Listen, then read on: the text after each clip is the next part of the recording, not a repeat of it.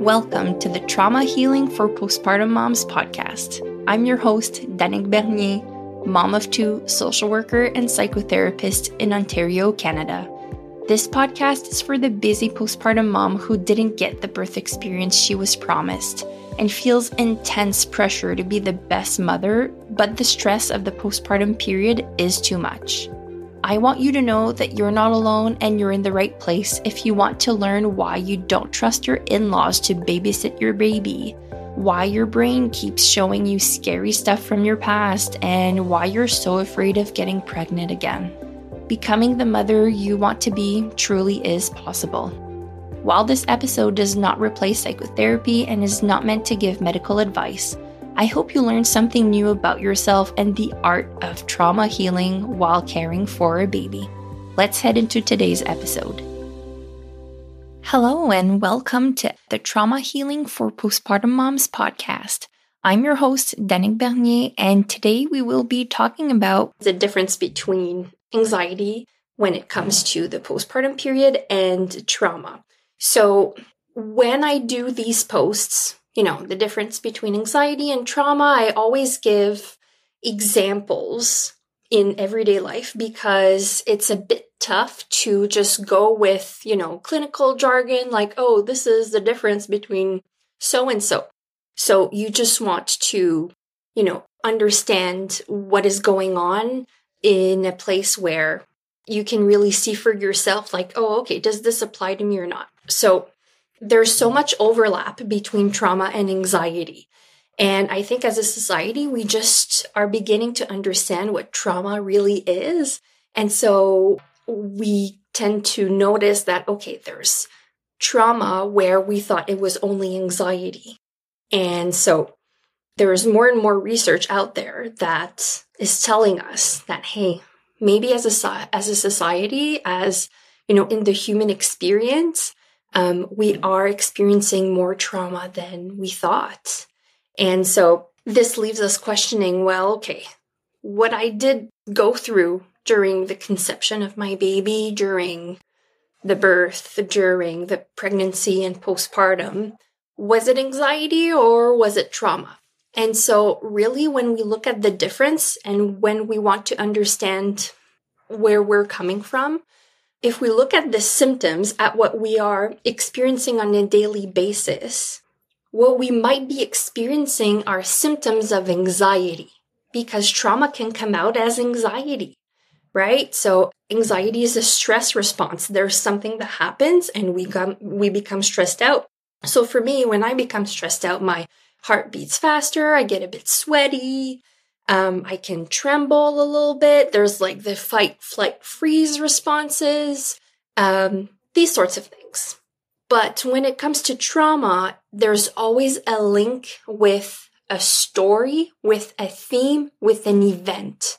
When it comes to anxiety, it is a stress response that our body goes through, but it doesn't always have to be linked to a story, to an event, or to something that happened to us.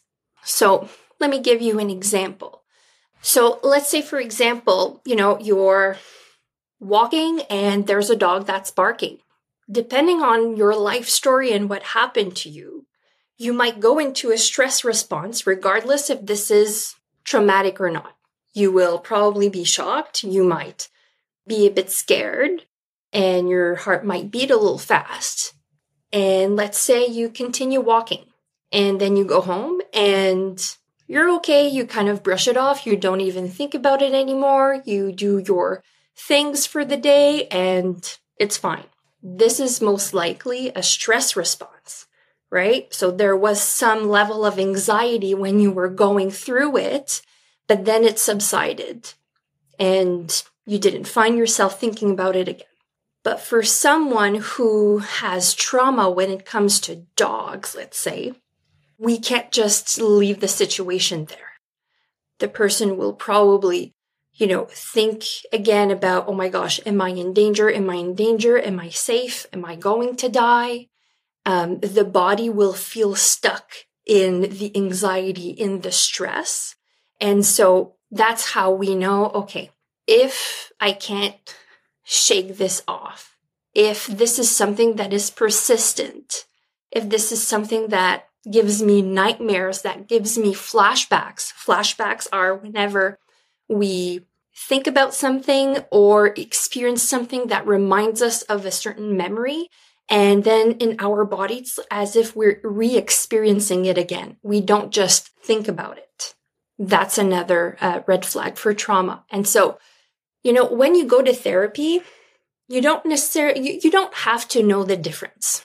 It doesn't matter. That's your therapist's job to know the difference.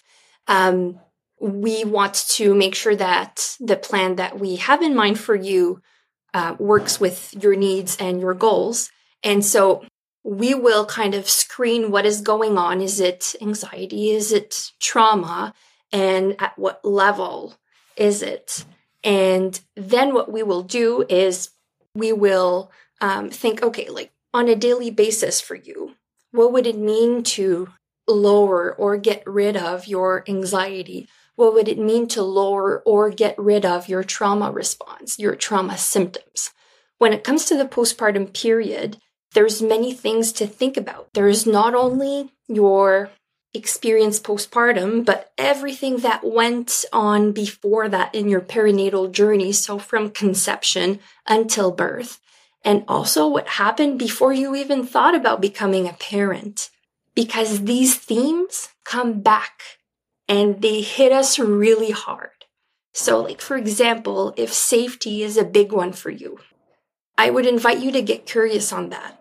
Why is safety such a big thing? Is it because at some point you either lacked physical or emotional safety and you feel like you have to provide that for your baby but you feel at some point that it's difficult to give what you didn't necessarily receive, that might be something to consider. There's also other themes of responsibility. I should have done more. I should have known better. This is my fault. All of these themes, if you feel like, you know, you can't do anything right, it might be rooted in anxiety, but it could also be rooted in trauma. Because if there's a story, if there's an event, if there's something to link to this, chances are it is trauma that we're talking about. And when we come to this realization, um, we often need more than talk therapy because talk therapy is great, but at some point when it comes to trauma, we need to treat the body. We need to treat your nervous system in your body and we need to rewire that. So that's why looking at therapies like EMDR can be really helpful because not only are we understanding on a cognitive, logical level what happened to us and if it is anxiety or trauma, but we can do something about it on a nervous system level. So by that, I mean, whenever you get triggers, let's say your birth didn't go as planned and it was pretty tough. And you see your friend with their baby and they're saying how their birth was just great and it was awesome, or how, you know, for those who had challenges with conceiving, you're meeting someone and they're telling you how, oh, they got pregnant on the first try, or they didn't even try and they got pregnant and they're so fertile and whatever. And that can send you in a, in a spiral. That can 100% be traumatic for you. So we need to understand that those are present, talk about it, but also do something about them on a nervous system level so that whenever you are present in front of these triggers again, your body does not go through the fight, flight, freeze responses or fawn response.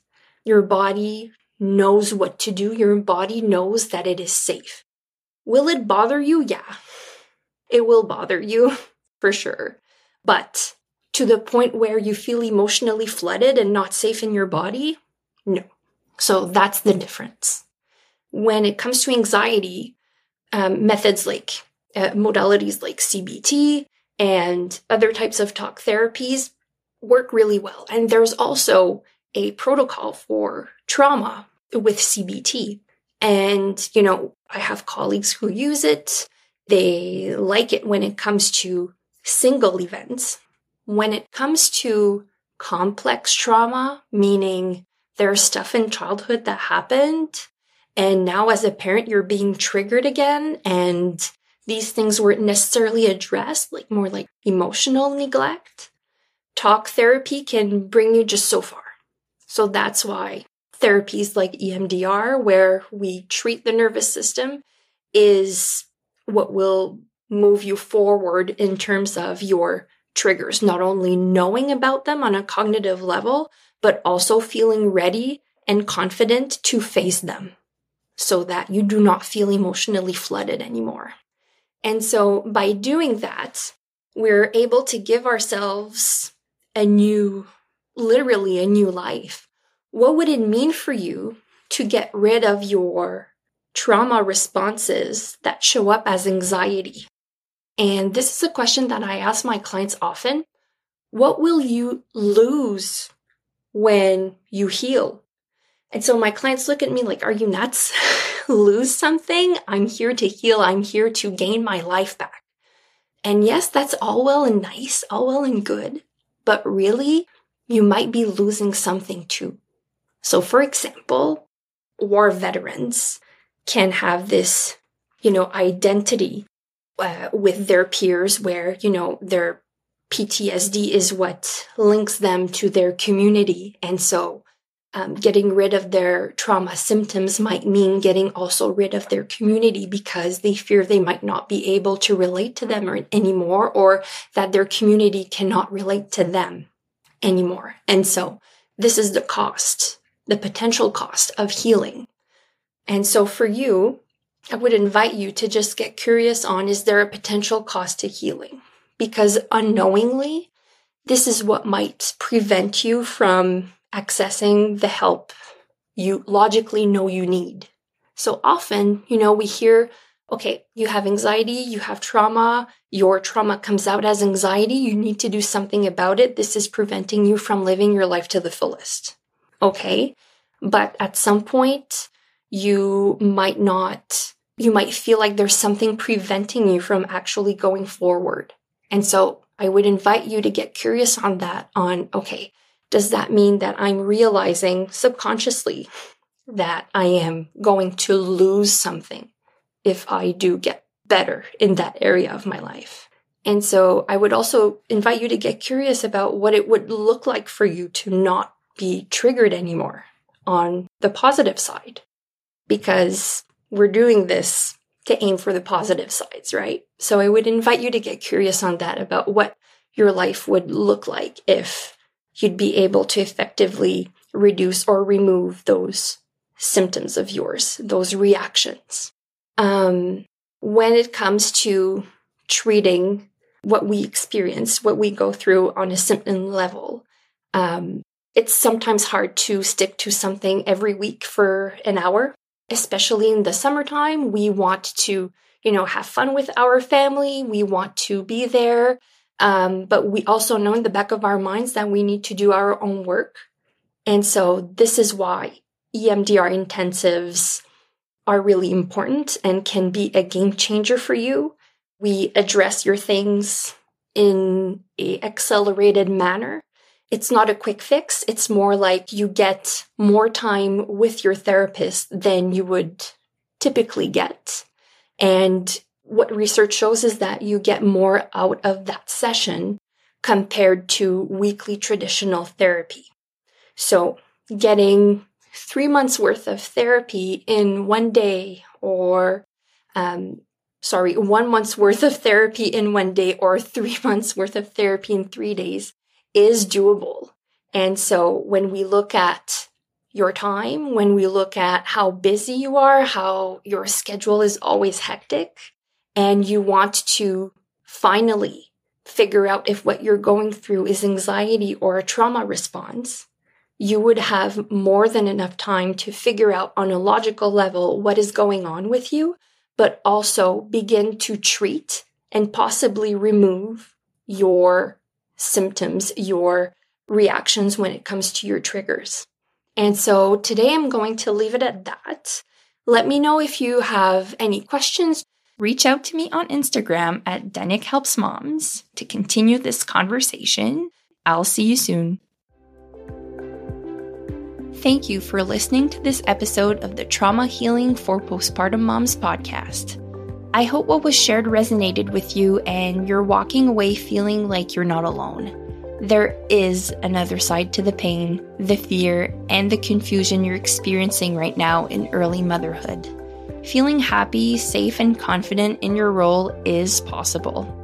This episode does not replace psychotherapy and is not meant to give medical advice. If you enjoyed today's episode, please rate and leave a review on Apple Podcasts. Thank you for listening, and I'll see you soon.